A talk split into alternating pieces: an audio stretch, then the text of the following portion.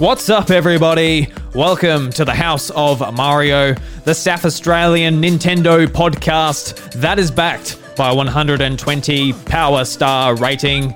I'm your host, Drew Agnew, and the doors to episode 142 are open. This week on the show, we're going to be going over Pokemon Go Community Day news, Unreal Engine 5 is compatible with Nintendo Switch, and some thoughts on Xenoblade Chronicles from certain outlets, previews. But before all that, I hope you're all doing well. I hope you're all uh, putting up with the, the circumstances the world is in at the moment. And uh, I hope you're getting some good weather. Down here in South Australia, it's, uh, you know, it's coming into winter and it's very wet, very windy.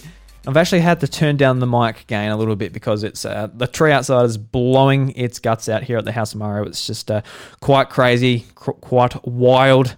Um, but that's quite good because um, I filled up the woodshed with lots of wood. It's an opportunity to turn on the fireplace and uh, enjoy some video games. Maybe catch up on some stuff from last holiday, which we which I haven't got around to yet, which is a fair bit, mind you, because um, this this time of year is coming to a little bit quieter time of year where I can I'm not so physically tired all the time, and I can sort of uh, put some more of my effort into video games and podcasting and some of the stuff that, that I enjoy, which is good. Really looking forward to it. To uh, you know, hopefully have a cozy, cozy winter. That's what I'd like to do.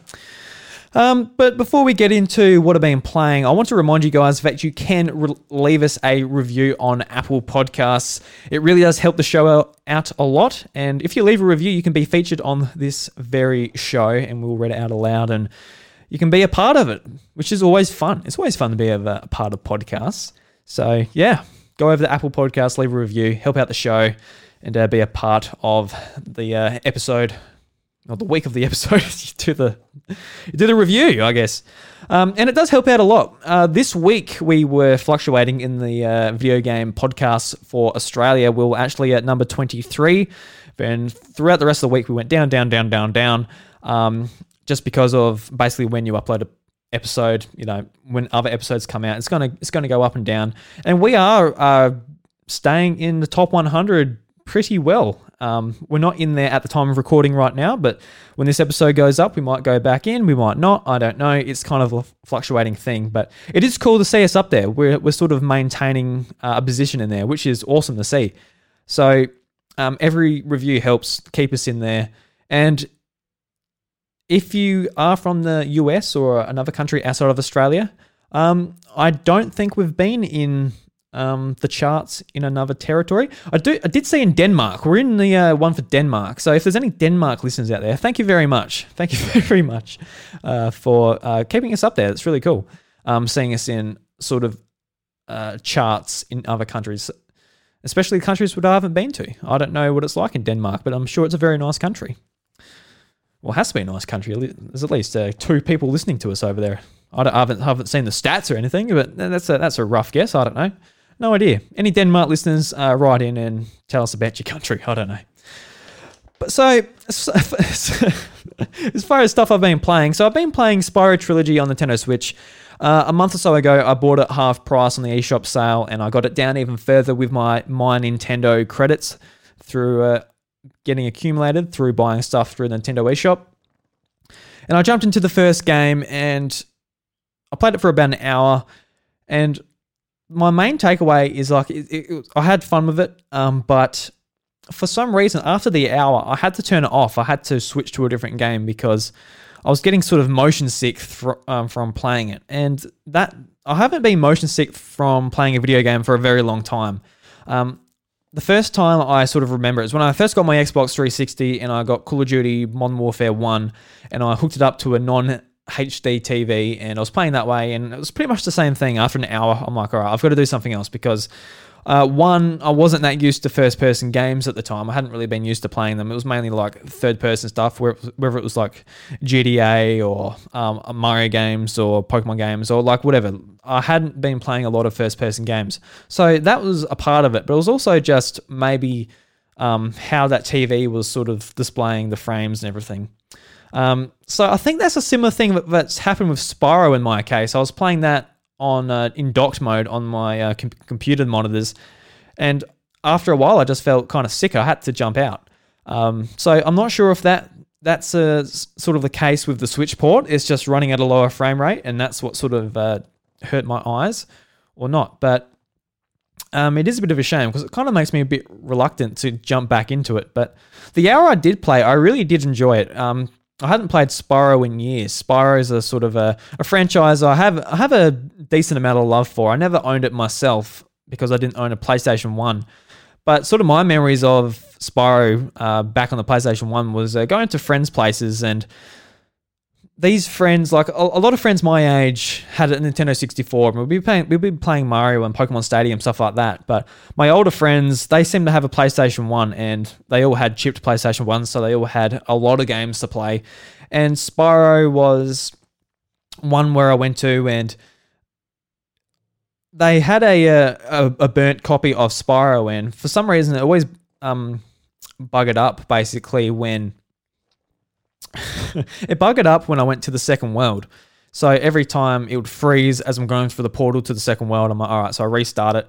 Um, it never saved the progress or anything. Maybe I could have saved the progress, but it probably wouldn't have mattered anyway because I would have had to. Uh, it would have frozen when I tried to progress anyway. So that's kind of my memories of Spyro. Just playing 40 minutes or so, going to the next world. Uh, it freezes. All right, cool. Um, and just going on, just restarting, doing it. It's kind of like Groundhog Day, just loop to loop, going again and again and again. So that's sort of my memories of Spyro. So it is cool to go back and actually play it properly with my own copy. Obviously, the the remaster looks a lot nicer. Even on Switch, it does sort of have sort of a. It does kind of look blurry compared to the other versions. I noticed playing it at PAX uh, last year on the Nintendo Switch Lite. I kind of thought that maybe it was the Switch Lite it was making it look a bit blurry. Um, just not playing it on a TV or the normal Switch itself. But um, even in docked mode, it does look a bit blurry. It doesn't have that crisp, sort of nice look that you know the the PlayStation, the Xbox One version have. But I mean, if you can get it for cheap, and it is it is the perfect place to sort of play Spyro just in handheld mode, maybe while watching YouTube or something like that. That's that's sort of how I was playing it. Um, I can't sort of talk about how it was in handheld mode. I never actually took it out of the dock, which is kind of rare for me. Usually I'm playing it all in uh, handheld mode rather than playing it on the dock. But uh, yeah, pretty cool. Yeah, it's just uh, I'll, I'll, play it again. I'll report back whether it's uh, the game itself or maybe just my eyes um, that made me sort of go like that. But afterwards, I jumped to Super Smash Bros. and like Super Smash Bros. It looks so crisp and so clear after playing Spyro. Just like I said, with that sort of glaze over Spyro, it just sort of made it look a bit muddy and took away the, like the pop and crisp. Um, you sort of you sort of used to playing like uh, Mario Odyssey and Breath of the Wild and that. Like it just has like a really nice look to a lot of these Nintendo games, which uh, the port of Spyro didn't really have, which was a bit unfortunate. But like I said, I got it for eleven dollars, so I can't complain too much. But if you're buying this full price and you do have a PlayStation or an Xbox One, it's a bit of a, it's a, yeah, it's, it's kind of a hard thing to swallow if you're, especially if you're not interested in playing it handheld. But if you got a Switch, you probably are pretty interested in playing it handheld, um, because uh, that's uh, half the reason you might get a Switch. Um, and the other game I've been playing uh, is Hatsune Miku uh, Project Diva Megamix, and this is this is a series I've really really enjoyed over the years. I talked about it a couple of weeks ago when the demo first dropped and the release date got announced. And since then, I've been playing a lot. I probably put like four hours into it. I put a lot into it the first night. I uh, picked it up on the weekend, and it's pretty much exactly what I wanted from this type of game. Um, it's a little bit different to the versions I've been playing on PlayStation Vita and PlayStation Portable. I guess a bit of a brief history for the series is that it originated on PS, uh, well, no, sorry, on the arcade, but then it came to uh, PlayStation's uh, portable system. So it came to the PSP and it continued on the Vita, and then it came to PlayStation 3, PS4, and now it's uh, branching for the first time to Nintendo Switch, the Project Diva series, anyway. And for, for for those that don't know, it is a, a rhythm game, and you're playing along to you're you're playing along to Vocaloid songs, which is kind of like it's basically like J-pop, um, but with Vocaloid, it's uh, I guess synthetic vocals. So people actually program these vocals in. It's not a natural singer, and it's a real popular thing in Japan. You you might have seen like the concerts uh, that they've put on with like the uh, the Vocaloid characters. Uh, Hatsune Miku is obviously the uh, the most popular one, as she is the uh, sort of the face of this software um, you can buy. But as, as far as the actual game itself goes, you're pressing along to the beat or the vocals with the uh, the face buttons, and you're using the sticks and the back triggers as well for like uh, some sort of different ways to interact with uh, everything that's coming on screen. It's uh, very chaotic in the way that all these um, sort of actions come on the screen, um, as well as like the music video going on in the background. Like if you're watching this game and someone's playing on hard or extreme, you know, you'll be looking at it, go, what the hell is going on? What, what on earth is happening? Uh, so, but um, I just, I really enjoy the music. Uh, I heard a trailer for it like years ago, and it was enough to make me go, all right, I'm going to import um, the PlayStation uh, Vita copy from Japan because it wasn't in English uh, at the time. It was just a Japanese only title. And I bought it and I really enjoyed it. Um, getting through the menus in Japanese was quite difficult, but um, there's like a guide, of basically, like the community wrote up a guide, so it was really easy to sort of navigate the menus and that once you sort of uh, figured out what was what. And back then, there was a there was sort of a mini game where uh, you could like interact with the Vocaloid characters. And that this this involved like setting up a room for them with furniture they liked. It was like a it's like Nintendogs. You could pat them. You could um I think he could feed them. Like it was really weird. Like it was like peak Japanese weirdness. Because I'm like, why am I patting this girl? And usually, like I was after the platinum trophy in in those games. So, and there was a lot of trophies associated with not the the bit that I enjoyed that was like the the rhythm game itself, but there's a lot of there's a lot of trophies involved with like uh, getting your friendship level up with all of the Vocaloid characters and buying all of the furniture, buying all of the headwear, and it it kind of uh it, it made it so I never got the platinum trophy in any of the PlayStation titles, which was a bit of a shame because it was a lot of fun going through the game and um, like beating all the uh, songs on hard, um, getting a perfect score, like doing like those things were fun. They were a lot of fun to do, but um, yeah, I I didn't jive too much with like um, pat Hatsumiku every day to get your friendship level, and like you got to do that for like a long time. Like that's it's not even like a month thing. It's like a a two month thing. And also with with those games, they're, they're probably they were my most played games on PlayStation Vita. So um, I really did associate this game with the PlayStation ecosystem and everything. So when I saw the game, uh, the series was coming over to Nintendo Switch, really excited. This was like one of my top 10 favorite series. Really enjoy it, just like jumping into it when I feel like um, playing a rhythm game. And this does away with all of the, padding of uh, the Vocaloid characters and is purely just all about the rhythm game section, which is fantastic. There's heaps of costumes to collect for all of the characters, and like it, it, it is fun sort of um, on unlocking them slowly. You just uh, basically earn credits and then you can buy them. And what I'm doing is uh, each song has a, a, suggested costume to use uh, for the actual costume they use in that music video. And if you use that costume, it actually gives you some more uh, bonus points as such, um, which is really, really quite useful. Um, so yeah, I'm just going through and uh, playing playing that, and uh, yeah, just going through all the songs. I think I've finished like 50 songs on hard, and I'm just like slowly going through them. I've beaten some harder songs, which t- took me like probably an hour or maybe two hours, just constantly trying and trying again and uh, I'm quite rusty. So there's some there's some songs where I'm like, oh come on, I can do this, but it's just uh, not coming to me at the moment, which is uh, kind of annoying. But yeah, I really do su- suggest this game if you're into uh, rhythm games. It's a lot of fun. Um, it's really addictive. Uh, it is for me anyway. Like I just get the urge, like i want to play some Hatsumiku uh, Mega Mix, so I jump into that. And like you won't like it if you don't like the music. Um, so yeah, maybe try the demo. The demo is on the eShop at the moment, so go and uh, give that a give a whirl. And I also did notice as um, when I was watching a, a, Twitch stream, just seeing how many people are actually playing this game on Twitch, that uh, you can change the symbols from the A, B, X, Y uh, symbols of the Nintendo Switch buttons, and you can actually swap them to the uh, the sacred symbols on the like the PlayStation controller. So if you're used to playing these games on PlayStation, which a lot of people are, including myself, you can easily change the symbols back to what you're used to.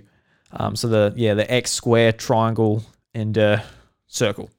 Um, so yeah, I noticed. Uh, yeah, people w- were doing that, and if you've put like like, a, like hundreds of hours into like perfecting your skills, and then like you're swapping to like completely different symbols, and because like quite quite often I would accidentally press B instead of X because the PlayStation also has an X button at the bottom rather than the top.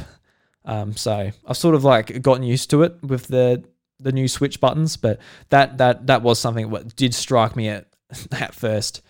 So yeah, definitely uh, definitely give it a look look in if you're interested in rhythm games and you like J-pop because J-pop music is just so catchy and I think it's a, a lot of fun. I think uh, I think a, a few of you will in, enjoy it if you're into sort of uh, pop music. But if you're not into that uh, that weeb shit as some people call it, uh, definitely not your game. definitely not your game.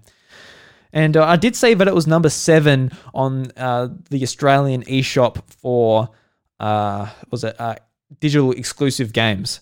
So, you know, it's it's at least staying in the top ten for that section. It's not in the top ten section for overall, but it is good to see it at least somewhere, at least for the first two weeks in those charts. So that's that's what I've been playing. I've been playing Pokemon Go news, but we're about to jump into some uh, Pokemon Go news in a little while. So I'll sort of uh, wrap it into that. So without further ado, let's jump into the news. Yeah! Pika, pika! Is that all? I fight for my friends. Yahoo! My body is still So a few weeks ago, I talked about Reggie, and he's starting a brand new podcast called Talking Games with Reggie and Harold. And he has actually released episode one, talking about. Um, he talks about some of his, experiences at Nintendo, and he also talks about sort of what he's doing with the podcast and how he's going to uh, help young people sort of uh, develop skills and uh, get out of the situations they're in. Um, so what I'm going to do is I'm going to play one minute from episode one of his new podcast, and I've got a snippet here at 15 minutes and 30 seconds into the show. So I'll play that, and we'll uh, talk about it a little bit more. You definitely did. Uh, so we'll fast forward a bit and ask, why did you join the New York Video Game Critics Circle? video games, you know, even though I'm not employed in this industry, I guess now maybe tangentially as a board member for GameStop, but you know, video games have been a passion for me. I played with my kids. I was a player and a fan long before I became an employee. And I was aware of the fantastic work the Circle was doing, the, using video games to engage with young people, to help them with their writing skills, their creative thinking skills. You know, the fact that the work is being done largely in the Bronx, where I was born and spent the first eight years of my life. For me, it was a fantastic opportunity to leverage my passion, leverage what I've done for almost half my life, and to use it as a way to now give back to the community through the power of gaming, through the power of what the circle does. To me, it was just a tremendous opportunity. And oh, by the way, Harold, you did a good job twisting my arm as well. It was, uh, it was, a, it was a team. All right, so basically, what Reggie's doing is he's fundraising uh, for the New York Game Critics Circle. So he's a part of that, and um, I bet I listened to episode one. It goes for 50 minutes, and if you're interested in listening to it, it's on SoundCloud, and there is a link in the show notes. And I do really do recommend it, like just from a fan perspective of enjoying what Reggie does. It is really cool listening to um, him and uh, Harold sort of talk about what their their their their passions are and being able to help these kids. And after this finished, it actually kept playing throughout different episodes on SoundCloud. And what they had uh, kids on who are part of their program and talking about the games they're playing and everything. And I think it's just a fantastic thing they're doing is like giving these kids an opportunity to be able to write, talk about video games, and sort of let their passion for games really drive um, their education and their learning. Because I know just doing this podcast, the amount of uh, I, I, the amount of sort of confidence and um, being able to develop my skills just talking um, in front of a microphone. It sounds silly, but it really does help a lot. And these guys just giving uh, these kids a platform to be able to talk about video games and the things they love is really, really, I think, quite powerful. Um, but even even apart from that, just having a just having a platform where you can hear Reggie talk about um, some interesting sort of uh, things you've never heard before is just, just really cool. So I definitely urge you guys go and give it a go and give it a listen. And uh, yeah, I f- yeah, I thought it would just be cool to uh, bring it up, put it in uh, everyone's uh, attention who uh, listens to this show. So moving on, we got some Pokemon Go Community Day news, and this is from PokemonGoLive.com. And it says, Trainers, remember voting for the featured Pokemon for February Community Day? Well, we're bringing it back with a twist. From May uh, 23rd to May 24th, you'll be able to vote uh, for the Pokemon you'd like featured via Twitter. The two Pokemon that receive the most votes will go on to be featured during the next community days, with the Pokemon with the most votes featured in June and the runner up in July. So the Pokemon Go Community Day candidates are Squirtle, Weedle, Sandshrew, and Gastly. And I want to go through some of the details of each Pokemon and sort of the exclusive moves you'll also be able to get with them. So, Squirtle, if you evolve it into War Wartortle within two hours of the community day, uh, you'll get Blastoise, and it knows the fighting attack Aura Sphere. Uh, Weedle, if you evolve it into uh, Beedrill, will know the ground type move uh, Drill Run. Uh, Sandshrew, um, you'll be able to get the Kanto version and the Alolan form version. And Sandshrew will know the Ghost Attack Shadow Claw. And Gastly, if you evolve it into um, its last form, Gengar, it will know the exclusive form Shadow Punch. So basically, if, if you're not familiar with uh, Pokemon Go community days, um, the Pokemon is introduced. You can catch it in mass amounts. Uh, if you evolve it, it'll learn an exclusive move for that day, which you, you usually can't get. And it has a much higher chance of being shiny. And at first, when I looked at this, I I voted for Squirtle because I'm like, oh, Squirtle, Squirtle will be a great Pokemon to have uh, shiny. But sort of looking around the community and everything, it seems like Weedle is going to be the most popular choice. And after reading everyone's opinions, my so, I sort of agree. So I'm going to probably vote for Weedle as well. And the reason is, is Weedle is the only Pokemon out of these four who haven't been introduced um, as a shiny in the game. In Pokemon Go, uh, not all Pokemon are available as shiny. They sort of get unlocked slowly as time goes on. So Weedle is not shiny at the moment, whereas the others are. Um, Squirtle, in fact, has been shiny many times. Not since I've been playing the game. I don't have one, but apparently it's been shiny many times, including a community day last December where um, it was featured among like 12 other Pokemon. That was like a mass, uh, a mass uh, shiny sort of a community day.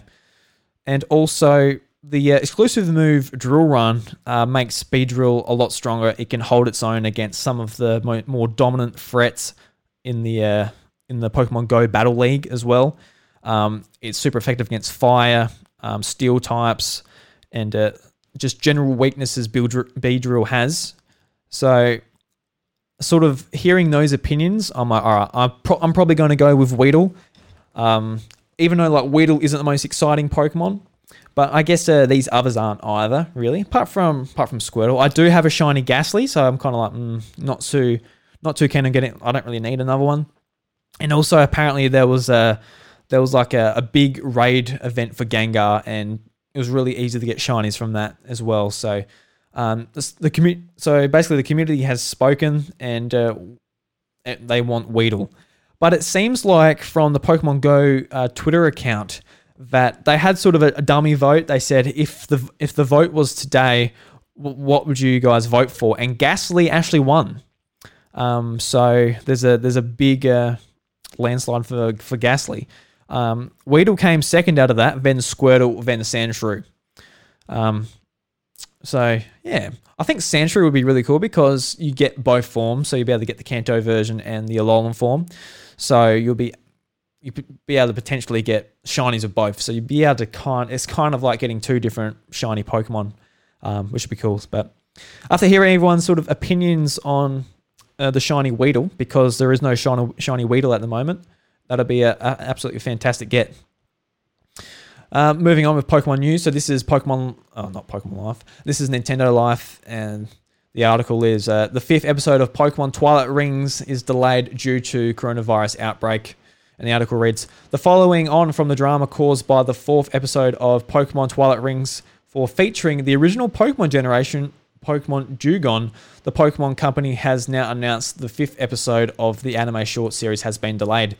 The official Japanese Pokemon Twitter account revealed how it was scheduled to release this month, but now will air on the 5th of June. The, the delay, as the headline suggests, is due to the, a coronavirus outbreak. There is no mention if this will impact the release date of future episodes, but if we hear anything, we'll be sure to let you know. In the meantime, you can always re-watch the last episodes of uh, the show on Pokemon on on Pokemon on Pokemon's YouTube channel. Don't know why I couldn't get that out. Um, so yeah, a bit of a delay on that because of uh, everything that's going on. It's fair enough. It's not that much of a delay. It's only a week or so, so it's not too much of a big deal. And I don't think, as cool as these videos are, no one's actually like itching and really bursting for these things. Um, but just backing up, I don't think we've actually talked about this on the show. Is the last episode of Twilight Rings featured uh, Dewgong, which is an original Pokemon from Pokemon Red and Blue and Dewgong is not actually available in Pokemon Sword and Shield, and this is kind of going on with what's happened with uh, with the the bring back national Dex. There are still people out there who are um, passionate to bring back all the Pokemon, and seeing a Pokemon that's not available in Sword and Shield in Galar really uh, set people off. Um, you know, it, people know what my my thoughts on it were, and um, seeing a Pokemon for like two seconds in a short film uh, really, really uh, doesn't really bother me at the moment. Um, it, well, it would probably never bother me. Like, who cares? Like, Dewgong's in there. Maybe, maybe, uh, maybe someone brought him from Kanto. I don't know. Who cares? Who cares? But yeah, a bit of a delay on Pokemon Twilight Rings, Twilight Rings, Twilight Wings. Um, so yeah, be cool to see that in a, in a week or so in on June fifth. Uh, this is from the Pokemon.com itself, and there's been a Pokemon Players Cup announced. So the article reads The Pokemon Players Cup is an online tournament take, taking place from June through to August, in which players from around the world will compete to prove they're the best and win travel awards to future Pokemon International Championships. Uh, in the Pokemon Players Cup, there will be separate competitions for the Pokemon trading card game, Pokemon Sword and Pokemon Shield, and Pokken Tournament DX. The Pokemon Sword and Shield competition will use the standard Pokemon video game championship VGC rules. The Pokemon Players Cup is limited to Masters Division players only. Additional eligibility, eligibility uh, rules may apply. The Pokemon Players Cup will take place over several phases. Be sure to check out Pokemon TCG Players, Pokemon Sword and Shield, uh, Players Cup, and the Pokken Tournament DX uh, Pokemon Players Cup pages, uh, schedule information, and more. Uh, the players who come out on top, come out in top qualifi- qualification stages will be eligible to compete in the final stage of the Pokemon Players Cup in August. Matches will also be broadcast on the official Pokemon Twitch and YouTube channels. Uh, learn more information page. And so, basically, to qualify for the Pokemon Cup finals, uh, from the Pokemon Players Cup three competitions, the following play- numbers of players will be selected to compete in the finals. So, for the Pokemon card training game, uh, four players from North North America uh, online qualify. Four players from uh, the Europe uh, Pokemon Players Cup, four players from Latin America, and three players from Oceania. So if you're trying to get in there from the Australian side of things, there's one less person that can go, which is, uh, I guess, kind of sucks. And like Oceania, that includes like Japan and that too. So you know, that's uh, there's to be some steep competition to uh, get uh, qualified for this. But also for Pokemon Sword and Shield, it's very much the same thing and Pokemon XD as well. Oh, it's well, Pokemon XD. It's actually one person from the Oceania region, so that's pretty crazy. Uh, the prizes will be so the Pokemon trading card game online. Uh, top four players will receive a travel award to a future international championship of their choosing. So it doesn't have to be necessarily next year or the year after. You can sort of choose when you're ready to go. Uh, Pokemon Sword and Shield, the top four players will receive a travel award for a future international championship. And it's the same for Pokken Tournament XD. And eligible TCG players who uh, participate in the online regional online qualifiers receive a special in game deck box and sleeves. So that's cool. You get free stuff if you uh, qualify there. And if you're interested in uh, participating, make sure you sign up in game Pokemon Sword and Shield, and uh, also for the Pokemon trading card game. It is interesting that this is going to be the first time a Pokemon trading card game um, is doing a tournament via its online client. Um, if you're sort of into the trading card game, which I, I sort of want to get into it, but the problem is with the online client is it's very basic. It's handled by uh, an external team outside of Pokemon Company. They sort of just uh, pay them to uh, make it and keep it going. And it's only a Western thing. Um, in Japan, they actually don't have an online client, so it's not really it's not really making the Pokemon Company much money. There's no way to actually use money through the client, and you kind of think there would be that there would be like microtransactions for cards and this type of thing, but they just use physical cards and you can get code codes from each pack and you put them into the game that way. There's no microtransactions through the actual client itself. And because of that, it's just a kind of like a really basic client. So it's not really that, that good. It hasn't been updated in the eight years that it's been out. It came out in 2012. So um, there's, there's a lot of work to be done. And them doing a whole sort of a tournament through it is uh, it's going to be really interesting how it works out for them.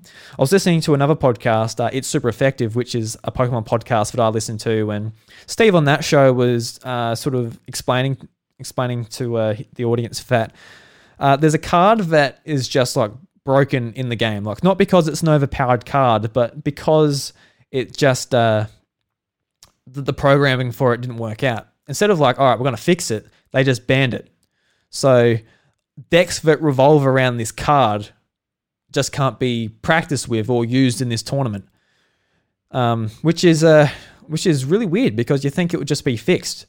And with, with a, a sort of a company as big as the Pokemon Company, you'd think like they would really, if they saw like Hearthstone, just like really like push towards that model. Like let's online trading card games or card games in general are a huge thing. Every everyone's doing it. If you go to the App Store on your iPad or your Android device, you'll see hundreds of these games.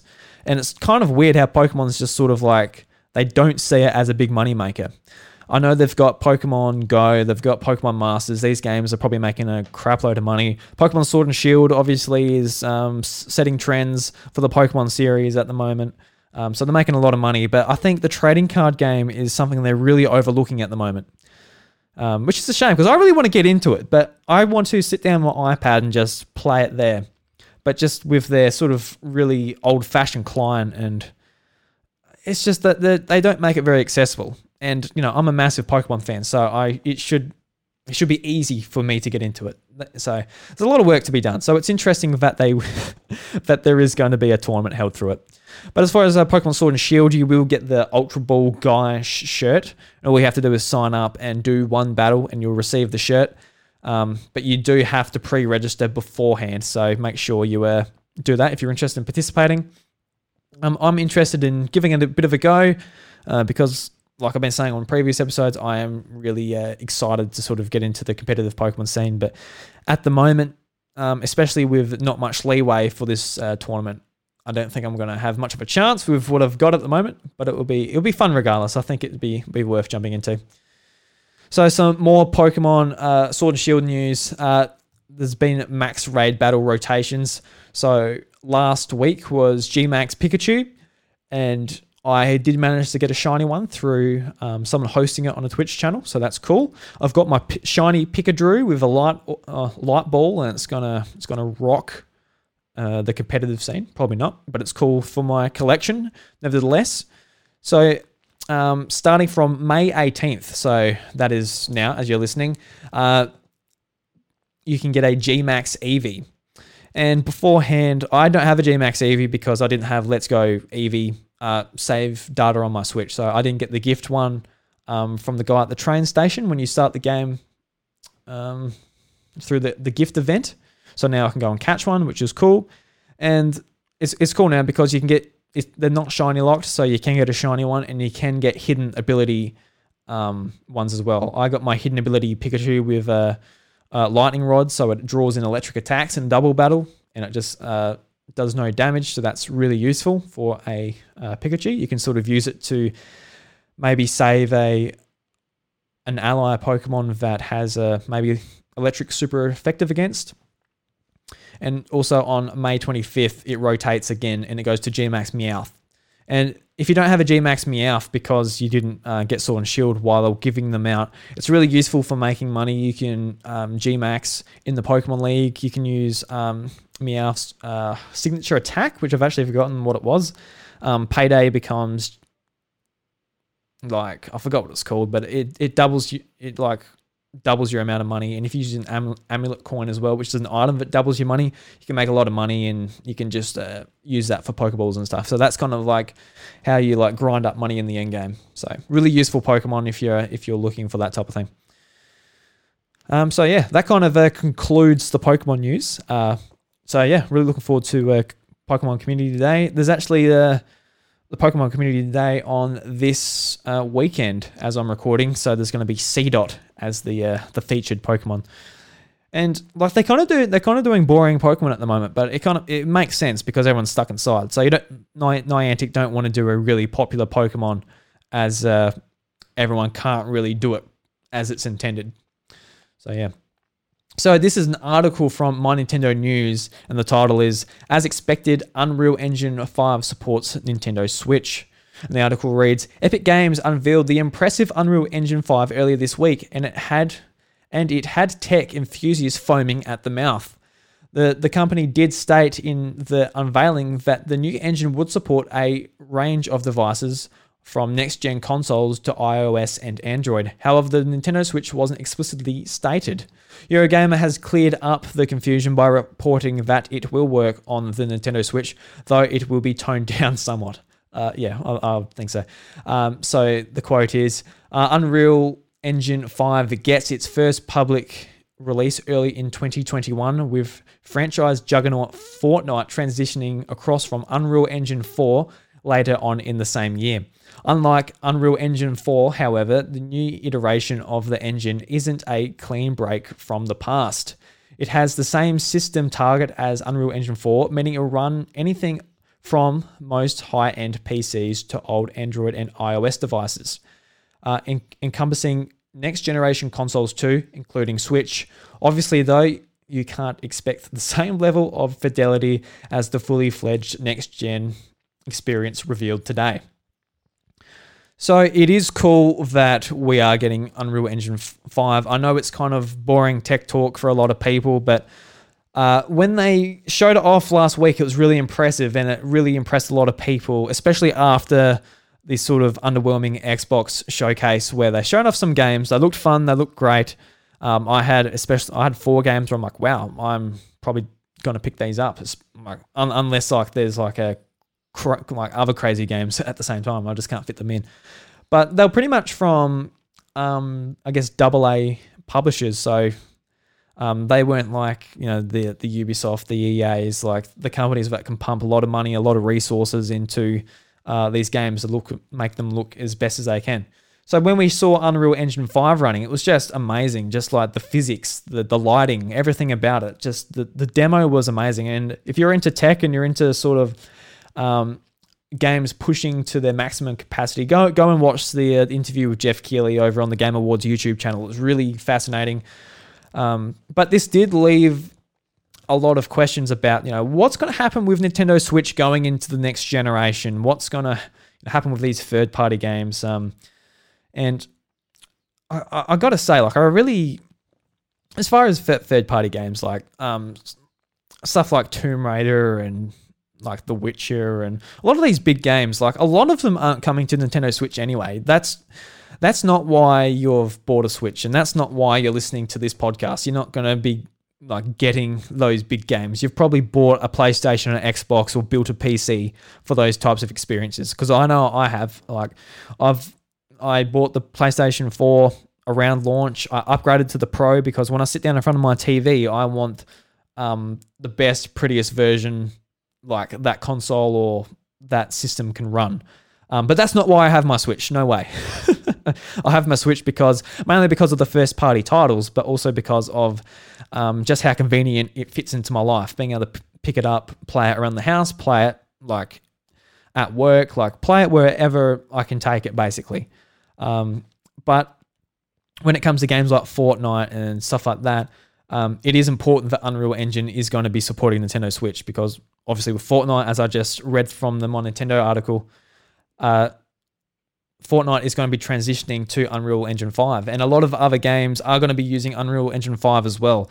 Uh, whether it's uh, indie sort of developers developing some sort of more um, 3D based titles, especially with sort of the the uh, commission working with Unreal Engine, that they sort of waive the first one million dollars in profit, and that is massive video game developers because like it take for a lot of developers they might not even reach a million dollars in sales.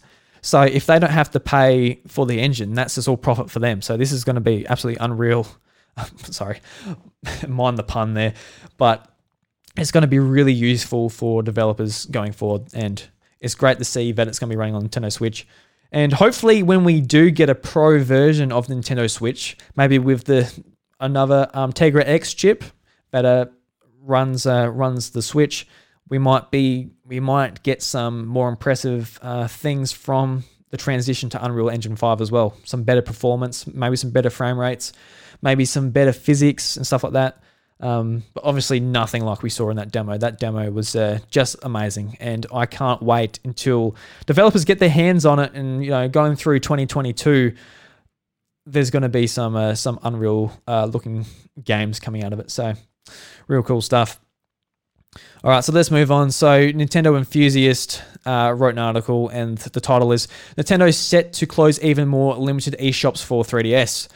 Um, so, the article reads A few weeks ago, Nintendo announced that it will be shutting down some limited eShop markets for 3DS and Wii U in countries located in Latin America and the Caribbean. Uh, now, one of Nintendo's distributors, Maxsoft, has announced that even more, even more such closes um, this time focusing on countries in the realm of Asia. The closures will affect. Uh, so, oh, I can't, why can't I get this word out? Uh, specifically, God, I don't know why I stumbled on that so much. Uh, 3DS users uh, in the countries of Saudi Arabia, Singapore, Malaysia, and United um, Arab, um, United Arab uh, Emirates. I don't know why I can't say that. Um, these e-shops will be shuttered on the same day in their Latin America Caribbean counterparts on July 31st, 2020. Uh, just as in the first case of the other limited eShop closures, customers are being urged to re download any software they may have deleted in the past. Um, also, update any existing software you have already owned on your system. Once these services are terminated, any game and update that remain not downloaded will be inaccessible. It should come as no surprise to any 3DS or Wii U owner that this is happening. Both systems have been trudging along for a good number of years now. The Wii U was dis- discontinued in uh, 2017, just before the uh, Switch launched. 3DS has managed to hold on, but the end proves to be drawing ever nearer for the little handheld. So, just a PSA for anyone out there who is listening in uh, any of those countries, make sure your stuff is downloaded on both those systems if you do um, want to want to play them in the future. And like I said, um, when they announced it for Latin America, that stuff was going to be closed, it is a it is worrying just uh, going forward and having so many digital only purchases on a Switch because I know I know I'm not the only one. The Switch, uh, the eShop they sort of made it a lot more easier and more welcoming to uh, want to download stuff. So if come uh, 2030 and they're shutting down the Switch eShop, that's a, that's a big concern as well. Because like unlike Microsoft has never shut down any of their oh they have the original Xboxes, but you can still access all of those games through the other consoles and PlayStation. They still have PS3, um, PSN going. You can still go and download all your games and buy stuff. So uh, a bit worrying there, but just a PSA for you guys. I don't know how long these systems will hold on in maybe more successful markets for Nintendo, such as you know Japan and uh, America, Australia, um, maybe UK, like these, like I guess the big countries for them. We'll see how long those consoles sort of uh, hang on to their services in those countries, because they're maybe they maybe they've only got like know, maybe a few thousand people in each of those countries, so maybe it really wasn't worth it for them, and that's why. But regardless, download your stuff for the love of God, back it up. Uh, another article also from Nintendo Enthusiast. Uh, prices of used Switch units are now $100 higher than new units in Japan. So the article reads The global coronavirus pandemic has caused a large surge in interest surrounding the Nintendo Switch, caught off guard by this sudden uptick in demand in a season that, that is typically slower. Nintendo has been having trouble trying to match that uh, with the output of new units. Uh, this has created stock shortages in region after region, but it was Nintendo's own backyard of Japan which was the first affected by such shortages, and the situation has not been subsided. As a result, some of the folks in Japan have been taking advantage of shortages to make some extra cash by charging more for used, Switch units.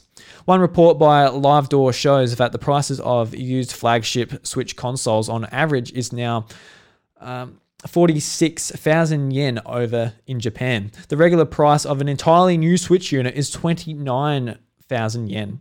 In terms of US dollars, that's an increase of $100. Sellers are banking on some customers being desperate enough to pay that higher price for even a used Switch unit since brand new stock is still hard to come by. Usually, uh, price gouging like this happens with new stock, such as what was going on in the States a few weeks ago. Uh, in that case, some sellers were charging as much as 500 US dollars for a new Switch unit, a markup of $200. Uh, the best way to combat hungry sellers like this is ignore their offers by coughing up the dough for um, overpriced items. Uh, it simply encourages copycat sellers. So, pretty crazy that they're doing that much of a upcharge from the Nintendo Switch units. But we did see that, like the article said, in America, where uh, you go on like Facebook Marketplace and people are just like selling it for like a crazy amount. And um, I think people were desperate enough, especially at the time, like they got, they got nothing to do. They see Animal Crossing, they desperately want to play it. Maybe they want to get some other games as well. So like, you know what, bugger it.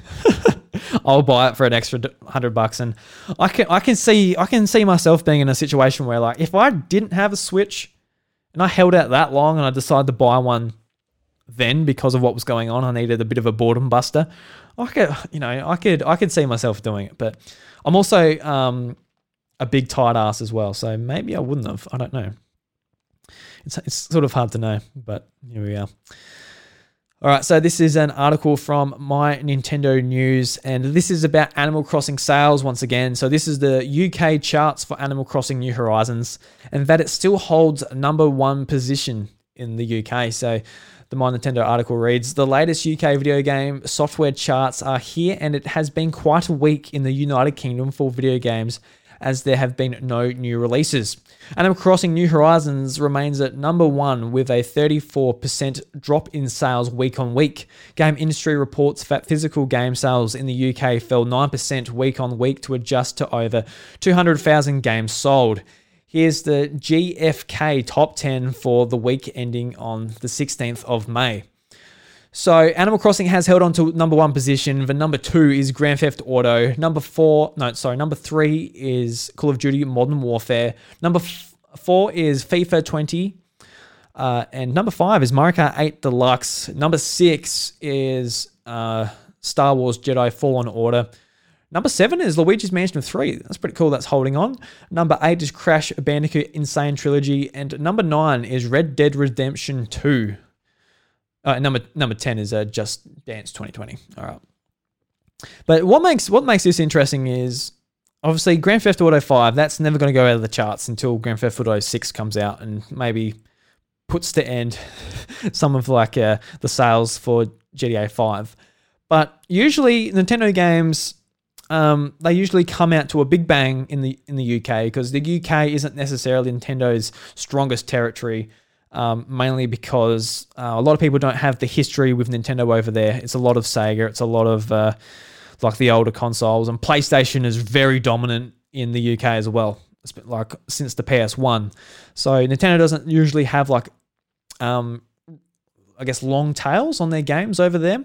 Uh, typically, maybe that's different with the Switch. But Animal Crossing holding on to number number one position with Grand Theft Auto 5 and Call of Duty just um, firmly, probably like right behind them, um, is really impressive. I don't know how many more weeks uh, it can stay in the number one position. It'll it'll probably more more than likely definitely stay in the top ten for hopefully a while. Obviously, we're seeing the likes of Luigi's Mansion 3 staying in the top 10.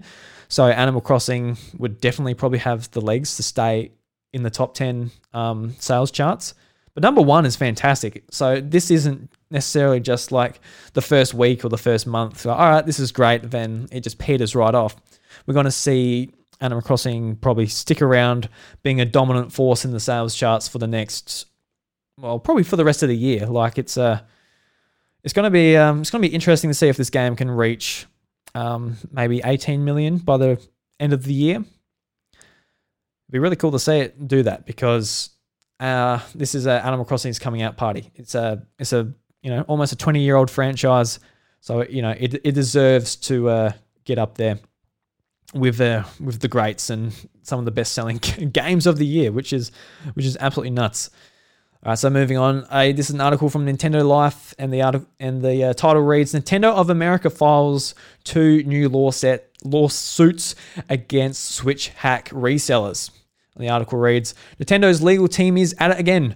Polygon reports Nintendo of America filed two lawsuits uh, last Friday in an attempt to crack down on Switch hack resellers that sell software allowing users to play pirated video games. Uh, the first was filed against Tom Dilts Jr., who is believed to be the operator of the website UberChips.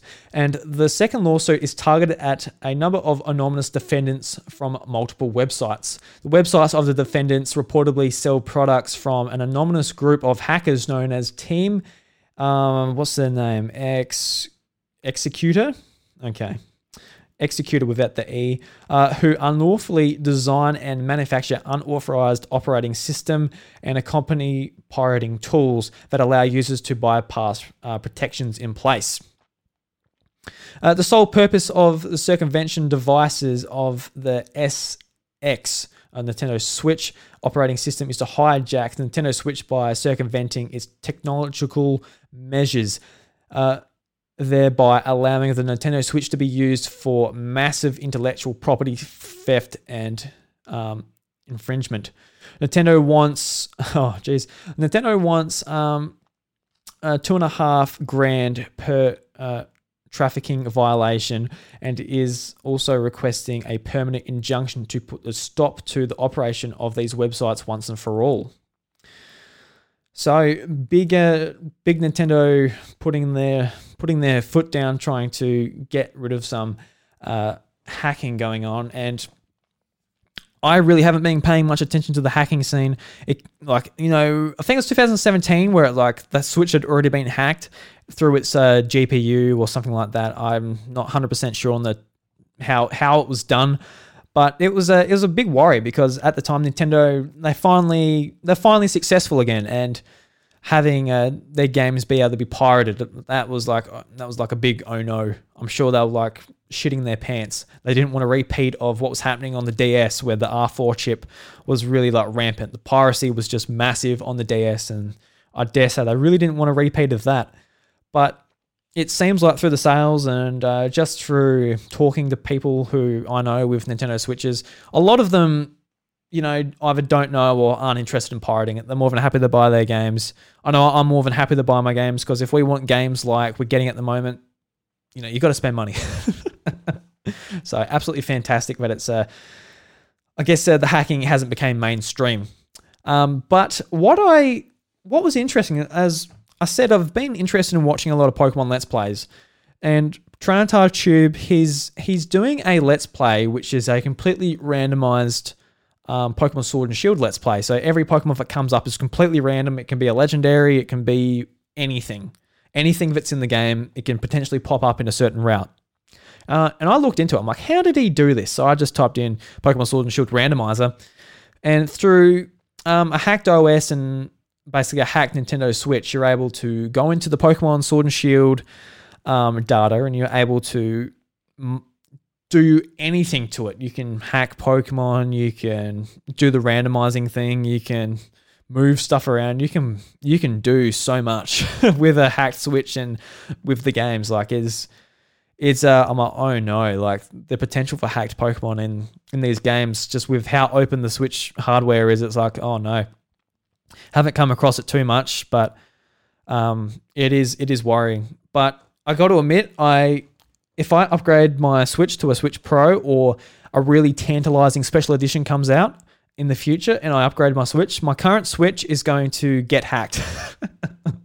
so I can um, do the randomized challenge and do some different challenges with Pokemon. I'm not going to pirate games, definitely not.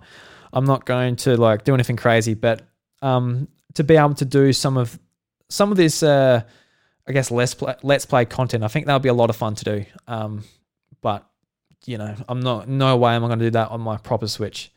So that that's as far as the interest in hacking, I guess, Nintendo Switch goes for me. But um, as I'm going to bring up in this next article, um, yeah, I'll, I'll just I'll, I'll, read it. This is also about sort of related to hacking. So this is all from um, also from Nintendo Life, and the title is Animal Crossing New Horizons hackers are making star fragment trees.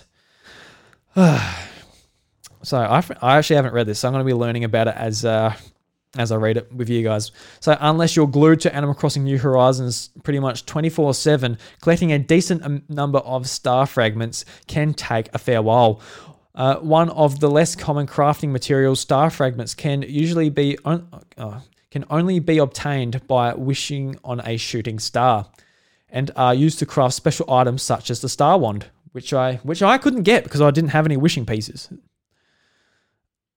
which is annoying. Um, that is, unless you decide to hack the game. And of course, as spotted by Animal Crossing World, a new trend has started to appear among Animal Crossing trading communities online, in which special trees holding items like star fragments, hearts, cupcakes, and more are being swapped for other rare goodies. Um, as keen players will know, trees cannot ho- hold such items as this in regular play. Trees in game can hold a variety of fruit and even bells, but n- definitely not these rare, harder to obtain items. Animal Crossing World says that the save editor hacking is the method being used to make this a reality. And while we advise that you don't try this yourself, we've all heard of the horror stories of Nintendo banning systems being used to do things that they shouldn't. Uh, we must admit that this does not make for some lovely looking scenery. I bet this does so because you know they're quite pretty. You know the star pieces on trees. You know it's quite nice. Uh, Nintendo has been actively working against hackers in Animal Crossing, actually putting out a patch to combat them before the game even officially released.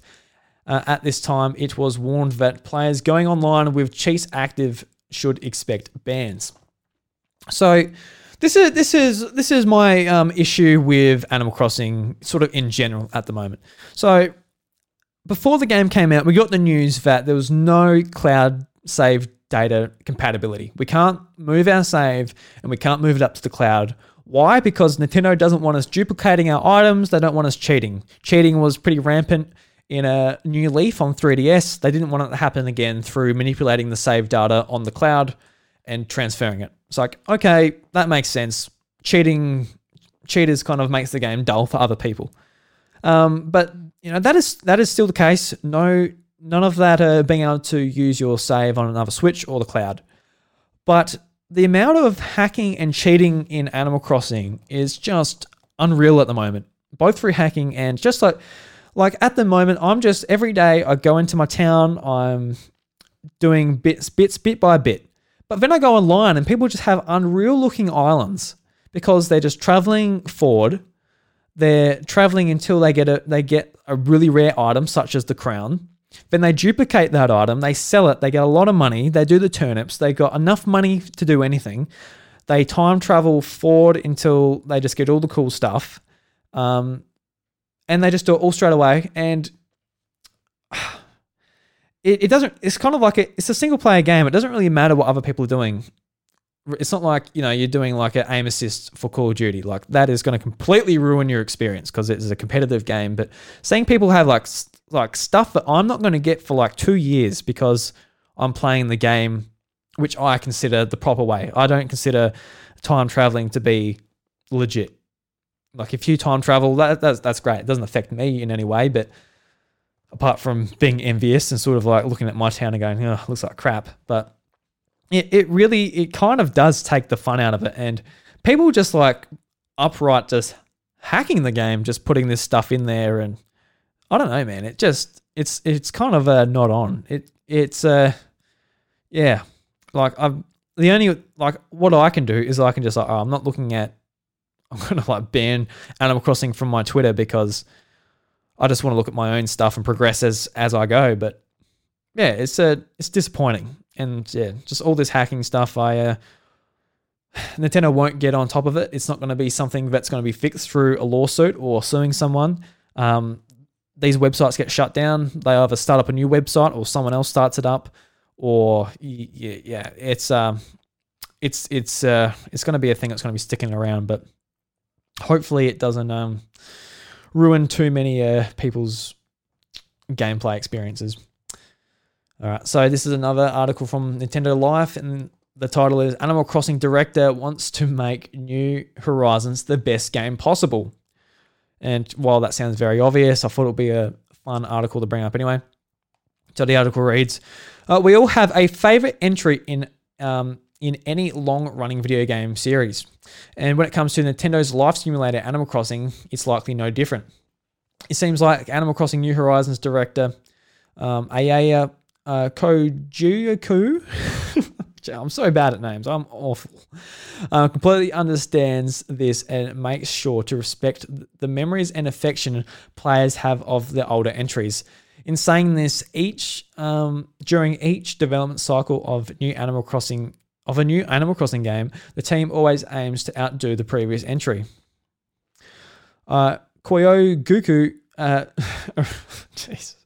uh, recently spoke about this in detail with the new French outlet 20 Minutes. 20 Minutes? Are you serious? Is there an outlet called 20 Minutes? 20 Minutes. What is that like the is that the offshoot of uh, 30 Minutes? Well, no, 60 minutes in Australia, isn't it? 30, 20 minutes.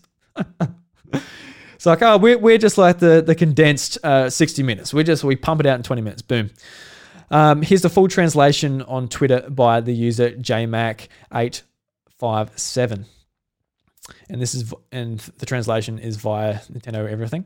Um, so, quote, with each development cycle, we always want to ensure that the most recent entry is the best possible. It was the case with New Leaf and still is with New Horizons, but everyone, in particular the fans, have their favorite game in the series. I believe it's part of the charm of having long-running seri- uh, long-running franchises like Animal Crossing. Players talk about the differences, the evolution from one game to another. Uh, we don't want to ruin the memories and the affection they have for the older games. We want to always keep that in mind. We actually want to keep the memories they have experienced during their lives in the different Animal Crossing games, as well as all of the events of their lives that they had uh, traversed um, at the game while they were playing. New Horizons arguably offers players the most freedom yet. You start with a blank ca- canvas and can now craft items, furniture, and public works, terraform your island, and decide who stays and who goes. Um, and it goes on with the, the sales and all that stuff. So it's uh, you know pretty obvious, but I thought it was nice to just to bring up a quote from uh, the director, even though I cannot pronounce their name because I'm bad enough at English names, let alone Japanese names. Unless I unless I hear it and I can repronounce it, it's all good. So let's move into some Xenoblade Chronicles uh, news and uh, thoughts. So this is from My Nintendo News, and uh, a Nintendo Treehouse rep says that Xenoblade Chronicles Definitive Edition's lip sync has been redone. So earlier this week, Rogersbase uploaded a preview of Xenoblade Chronicles Definitive Edition and the future connected epilogue to his YouTube channel. In the preview, Rogers is joined by Rob from Nintendo Treehouse to showcase the game. According to Rob, Monolith Soft has redone the game's lip syncing. We've included Rogersbase's video, video if you want to go and check it out. Um, so you can go and check out the actual discussion on Rogersbase's channel, who is a Nintendo America partner, affiliate, or whatever you want to call them. and it is it is nice that they have redone the uh, I guess the lip syncing because uh, back on the original game it was a bit ordinary. So it's good that uh, it might be a bit more believable because I know if like the lip syncing isn't necessarily like synced up that well with what's actually being said, it can just take you out of the game straight away. You're just constantly thinking about the mouth because when you're when you're watching a character, you think you're looking at their eyes and their face and their mouth. That is the main part you're looking at. And if that's not believable, probably the rest of the world isn't going to be that believable either, no matter how pretty and gorgeous that game looks. Um, but over the last week, there's been a lot of Xenoblade Chronicles, uh, Xenoblade Chronicles Definitive Edition previews, and uh, a lot of uh, big sites, small sites have been posting about it. And I want to bring up um, uh, my friend Dash from DashGamer.com. He put up a preview, and I'll read the first paragraph just to give you an idea of what he thought. And uh, quote from Dash. Uh, the Nintendo Wii's legacy holds some of the most memorable titles in not only its generation but gaming history itself. The fact, uh, the fact that Monolith Soft JRPG classic Xenoblade Chronicles sits comfortably next to its sequel is a testament to how timeless the franchise truly is. Only scratching the surface of its gargantuan campaign, I've already realized its impact and how it innovated an entire generation of seamless role playing titles that came after. Remembering it as a marvel for Nintendo's best selling console, it ranks high among the cream of the crop and de- deservedly so. Uh, Xenoblade Chronicles proves to be an institution with its third rendition on the Nintendo Switch, re releasing a near decade after its inception. So I'm going to leave a link to Dash's full preview in the show notes. Uh, please go and have a, a, read. I had a read through, and after reading his preview, I'm like, it's exactly what we sort of want. We want that game to be remastered in its full beauty. Um, from the screenshots, it looks really nice. And uh, from Dash's impressions of the game, from playing it for uh, a few hours, it, it seems to be holding up to that. So it's really exciting. Um, at the moment, um, game journalists and uh, YouTube creators and that do have the game. They are playing at the moment for review. Um, we do not have it because we are small old House of Mario, so it is what it is. But um, looking forward to this game when it comes out at the end of the month. I'm looking forward to getting into it and uh, doing a bit of content around it in the uh, in the future because um, it will take a while to sort of get through that game, especially for me because I seem to be a bit slower getting through some of these games. Um, but moving on. So this is about a, uh, a Nintendo Direct that uh, is not going to happen. So also from my oh, also from Nintendo Life, and the title is It Doesn't Sound Like a Nintendo Direct Will Be Happening Anytime Soon. And the article reads At the end of April, VentureBeat's Jeff Grubb said there wouldn't be a Nintendo Direct taking place this June. A few days earlier, Eurogamer published a story supporting the original post. Now, Jeff has provided an update. Nintendo supposedly has no upcoming direct presentations planned at all right now. It has apparently told development partners with big announcements to not wait around for the next broadcast. And this is a quote Earlier this month, I reported Nintendo isn't planning a direct for June. As an update to that, I'll add that Nintendo isn't planning a direct at all for now. It's telling development part- partners not to wait for a direct, even if they have a big announcement. End quote. In terms of upcoming first per- person, first party announcements, Jeff said that Nintendo will con- continue to surprise fans as it did with the reveal of Paper Mario: The Origami King last week. He expects that rumored games he previously spoken about to show up. Uh, another quote from Jeff, um, and that's and that's coming. And what's coming is Pikmin 3 Deluxe, Mario 3D remasters, and Super Mario 3D World Deluxe. End quote. Um, he says there might be some surprises beyond this, but Nintendo may have, but Nintendo may have to wait until I can start doing these directs again. Okay, gotcha. So there are going to be no directs in June. Um, uh, I guess when E3 would typically take place, um, presumably because of what's going on, moving assets around. And we we we saw with uh, Xbox's event was it a week ago or two weeks ago? I actually can't remember. Time's kind of going fast and slow at the same time, but they were getting assets from I guess uh, third parties, bringing them getting sent to Microsoft. Microsoft, they're sort of uh, the people were doing their videos at home through their webcams and their headsets, and presumably that's all being sent to an editor to edit all together. Um, with Nintendo sort of all spread apart, not working, well, not working at the office, working from home. Um, whether that's because at home they just don't have the resources, like a powerful enough computer, good internet.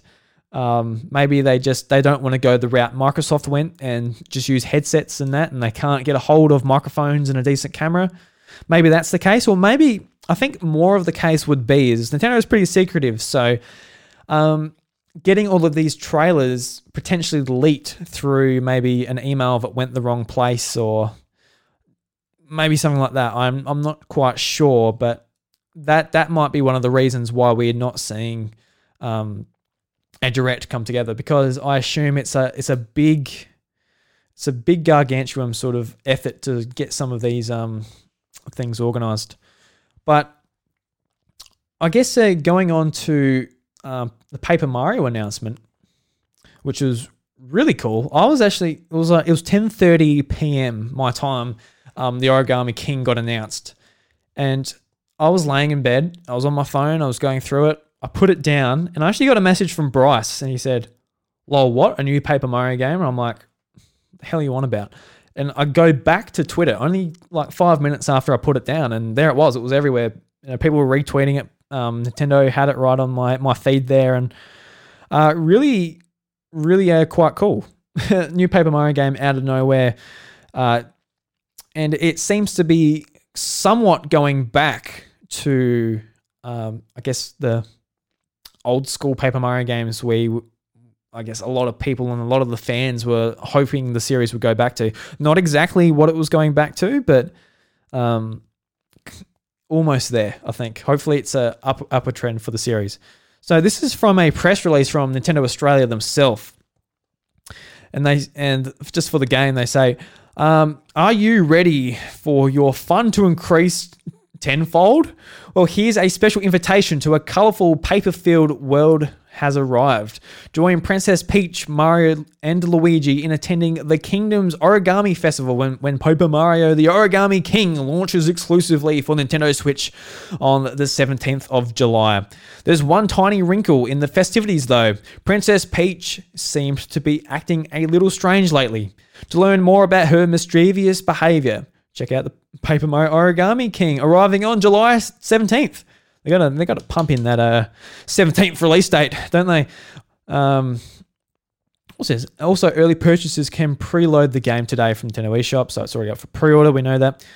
Um, it seems um, as if King Olly, who claims to be the ruler of the Origami Kingdom, has hatched a devious plot to be unleashing his plan to fold the entire kingdom. It looks pretty dangerous on paper, so someone who's a cut above the rest is needed to save the day. In Paper Mario Origami King, Mario faces one of the most thrilling challenges yet. Uh, just when it matters, just when matters couldn't get worse, King Olly has bound Princess Peach's castle in giant colored uh, streamers and transformed it into a distant mountain.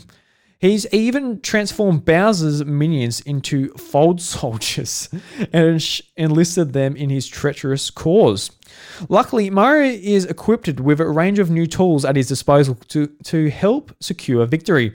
His new ability, called 1000 Fold Arms, allows players to interact with the landscape by st- stretching out and pulling, peeling, and revealing new locations, helping you to solve puzzles and uncover um, unexpected surprises. Along the way, players will en- uh, enlist the help of uh, allies, new, uh, old and new, such as King Olly's very own good-natured sister Olivia, along with a range of unlikely allies. Even Bowser himself. Um, hasn't yet folded to the whims of King Olly's origami will, and Mario will accept all help he can find with open arms. Get it?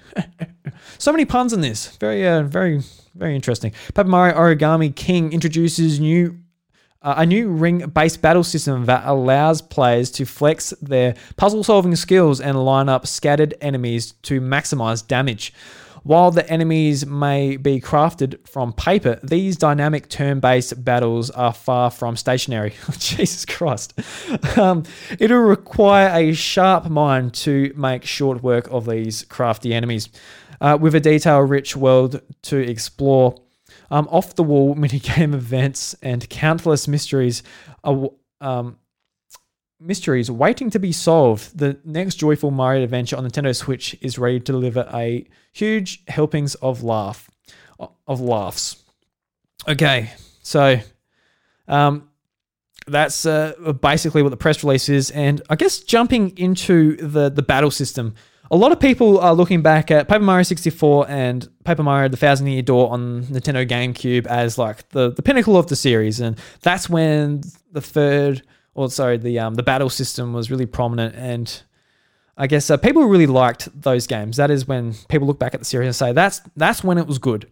And you know, I agree with those. I enjoyed my time with Paper Mario 64, and haven't actually played Thousand Year Door. Actually, I think I started it, but I didn't really get into it that much, um, just because I emulated it. And uh, when I emulate stuff, I don't really have that much drive to uh, keep going and finishing it.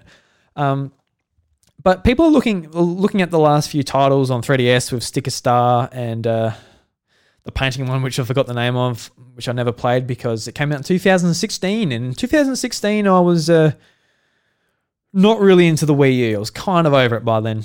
Um, but looking at those games, they completely ripped out of ripped out the uh, turn-based battle mechanics and they replaced the uh, the battles with uh, using stickers or cards, and they had their own different mechanics.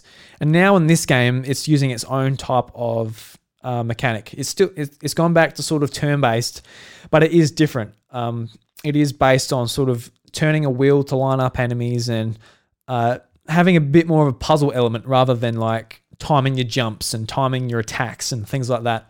Um, which you know, I think this uh, new system could be quite fun. I think it it it, it looks like it at least has like the leveling up and uh, those type of mechanics w- which were missing from the stickers.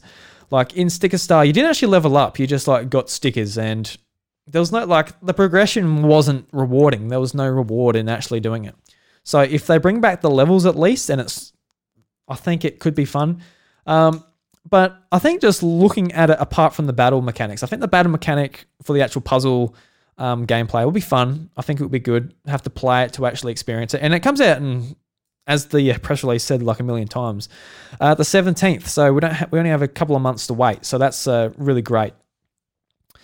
But just with in the trailer how it showed traversing the uh, the overworld itself using Mario's thousandfold arms to uh, like interact with the world, to discover secrets, to discover other pathways. I think that's going to be a lot of fun just exploring the world, regardless of the battle mechanics. I think just like how open some of those worlds looked. It showed like the desert, it showed a town, and it showed Mario like lifting up to like reveal like a door on top of a barn and stuff like that. I think it's going to be a lot of fun just exploring every nook and cranny in some of these areas for the games. And if there's lots of exploration, is if there's uh, interesting um, side characters which follow you, which it shows that Bowser and a few other main characters do follow along, and they have interesting dialogue. Um, and you're running into NPCs with you know funny, witty humor, which Paper Mario and the Mario RPG series in general have had absolutely fantastic localization from Nintendo Treehouse. I think it's going to be a lot of fun, man. I think it's going to be great.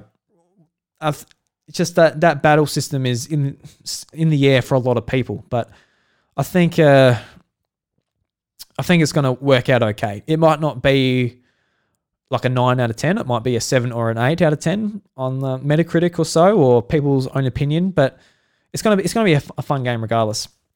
Uh, just on the release date as well, um, Ghost of Tsushima from um, PlayStation Studios um, from Sucker Punch uh, as well was um that game is also coming out on the 17th, which is funny because like they did like their big state of play um, PlayStation announcement, like finally showing gameplay for that game, even though it's only like two months away. Like we really didn't know, we really didn't know much about that game um, from Sucker Punch, but um, Nintendo just comes out saying, "Yeah, we got a game too. Here it is, and it's coming out the same day." Um, it's obviously a very different type of game, but it is like I was listening to um, the guys on the Dash Gamer podcast last night, and they're saying like, oh, you know, they're very different audiences, but I don't know, man. Like I'm I'm interested. I'm very interested in both of those games, and now that they're coming out the same day, I'm like, well, that's a, that's a bit a bit annoying because like I have, I'm probably going to play Paper Mario over Ghost of Tsushima just for the fact that you know I'm I'm running a Nintendo podcast, so I'm going to have to be talking about that and experiencing that to sort of talk about it. And you know, um, as as far as Ghost of Tsushima goes too, I'm not I'm not aching for it necessarily. I just like keeping up with PlayStation's exclusives because um, they're typically fantastic, as a you know a lot of people know. But yeah, we don't have to double on that too much. So yeah, it's really cool. And um, at the end of the trailer, it did show that Paper Mario was wearing a Samus helmet as well.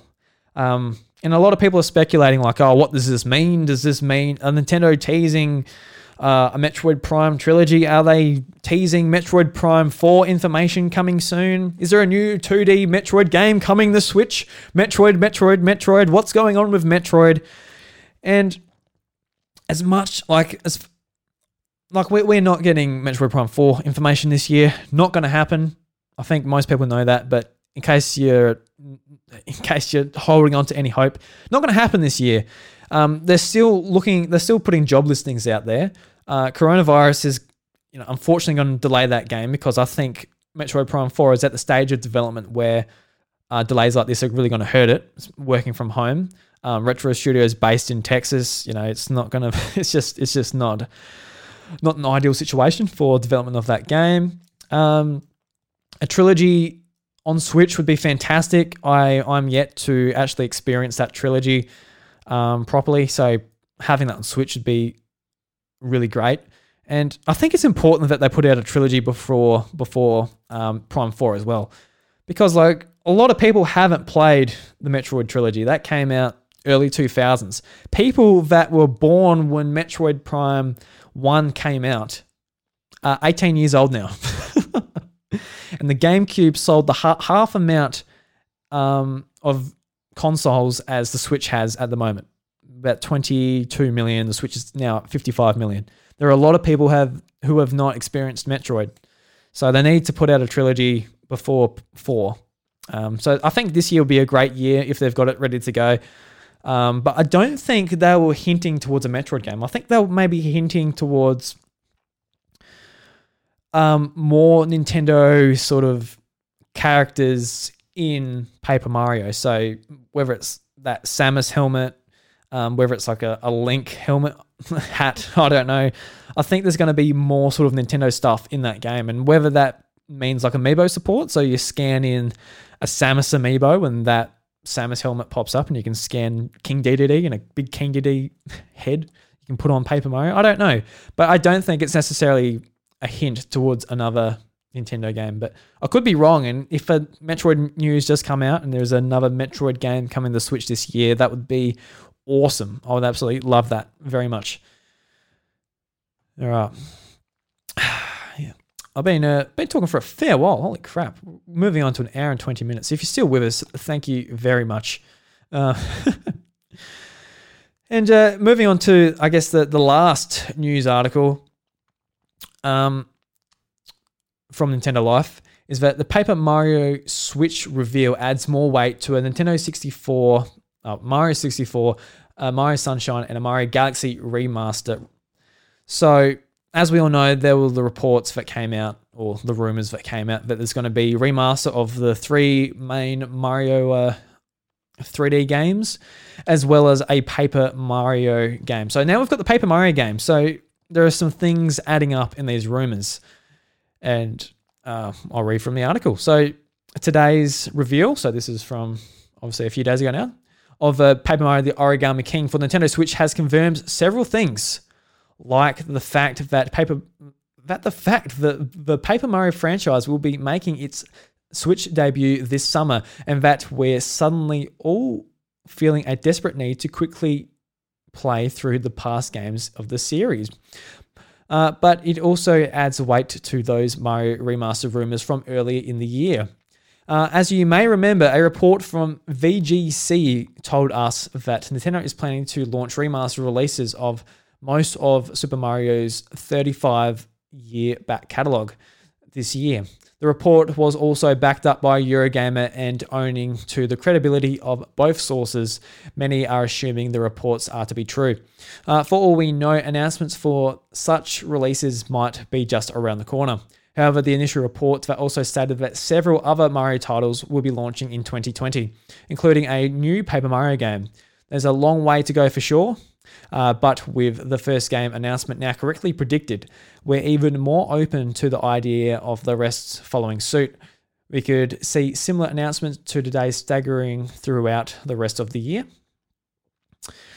So, when this got announced, it does add a lot of credi- credibility to the rumors and I guess the leaks that we are getting remasters or ports or whatever they are of these three Mario games and to me, I I sort of accept them now as being real. Obviously, with a grain of salt, but I do think these games are coming this year. It makes a lot of sense with Mario's um, big anniversary, uh, 35th anniversary, um, and it will be a massive driver for sales come Christmas time. Having both, you know, nostalgia, having Mario Mario 3D games, it's just going to be a really um, impressive product, I think, to uh, push through Christmas time. And it, it also it's also a game that, or several games that won't take as much resources, you know, developing a say an Odyssey two or another Mario game or just any type of game. It's it's going to be a really exciting time when these get announced. Because I can I can tell you right now, if they announce a Super Mario 64 port, it's just a port. It looks a bit nicer. Nothing too crazy. It's pretty much the same game. I'm going to be like, oh, cool. I'll play it. I'm going to buy it.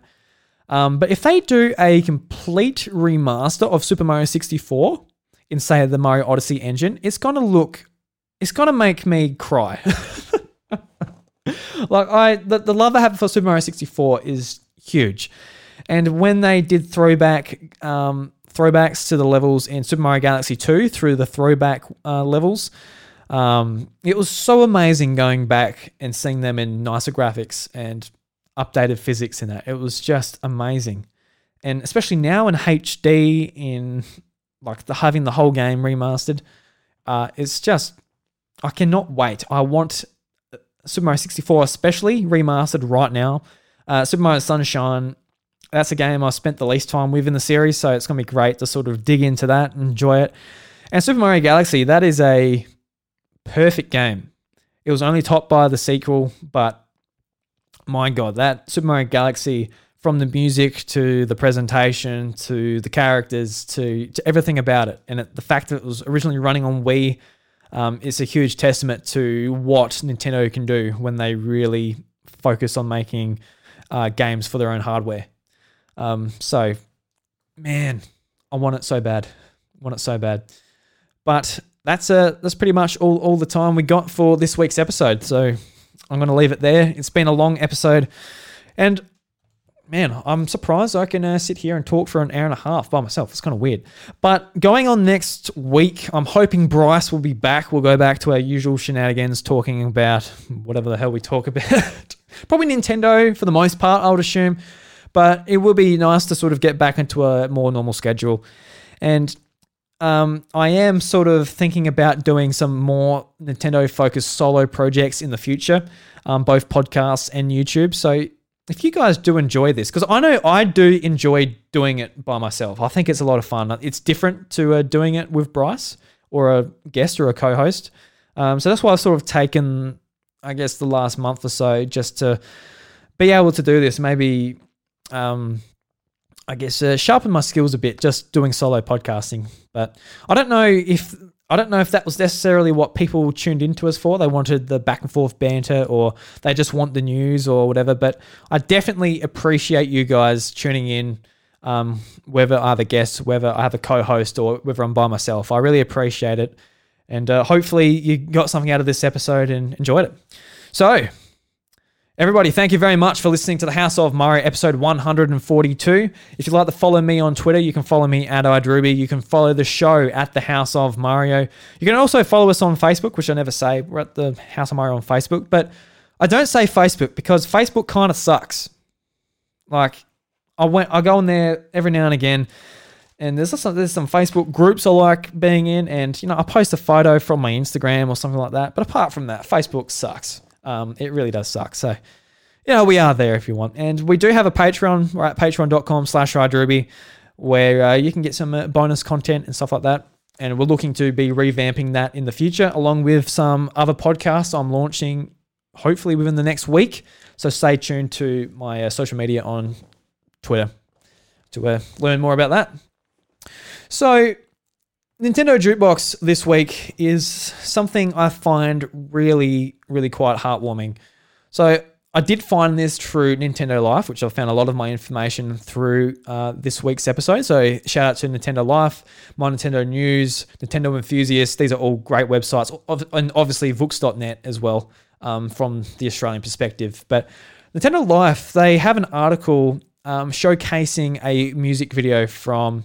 Um, who's it from? It's from the big, uh, the big, uh, the eight-bit big band um, who I listen to quite a lot on Spotify, and they had an article and it says uh, there aren't they aren't there aren't many things that can make Lifelight. The main theme of super smash bros. Ultimate any more epic but having it played by 664 people at the same time sure comes close. The youtube channel 8bit big band has shared a new video showing exactly that with 664 musicians from around the world coming together to record themselves remotely for the project.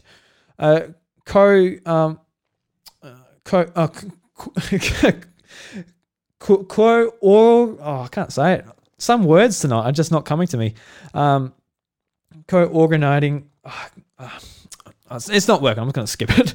And then editing all those recordings together sounds like an absolute nightmare. So props to the talented folks who made it happen. And this is a quote from the big, uh, from 8 Bit Big Band. During the unfortunate events of COVID 19, I wanted to create a way for musicians and video game fans to come together virtually to work together on a piece of music we could all be proud of and celebrate our love for the great video games songbook together. So, in the times we're going through now, a lot of us are stuck inside some might be jobless, some might be struggling. But what we do have together, at least we can tune in and still sort of interact with one another, whether it's through listening to podcasts, watching YouTube videos, jumping onto Skype, and using technology to really bring us together. And it is really such an epic way of just using uh, technology because I think a lot of us forget how powerful um, our communication devices are. And we've got our phone in our pocket all the time, but I barely use my phone for phone calls. And I think we forget that we can connect to each other on such a big level.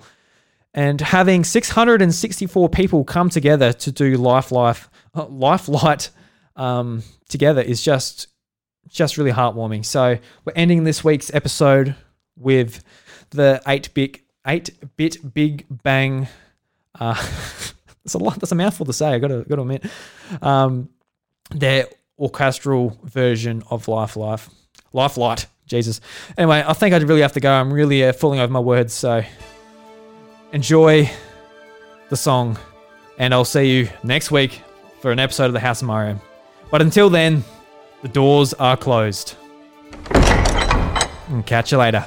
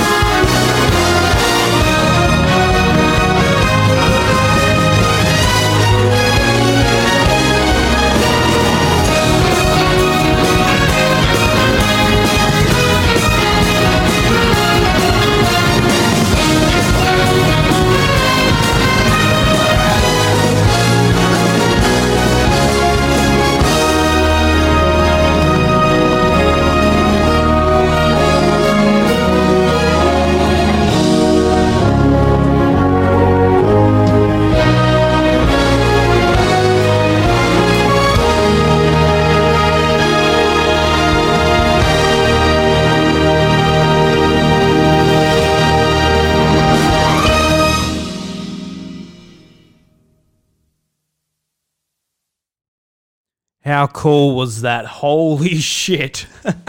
Go and check out their video. It's on YouTube. Oh my God.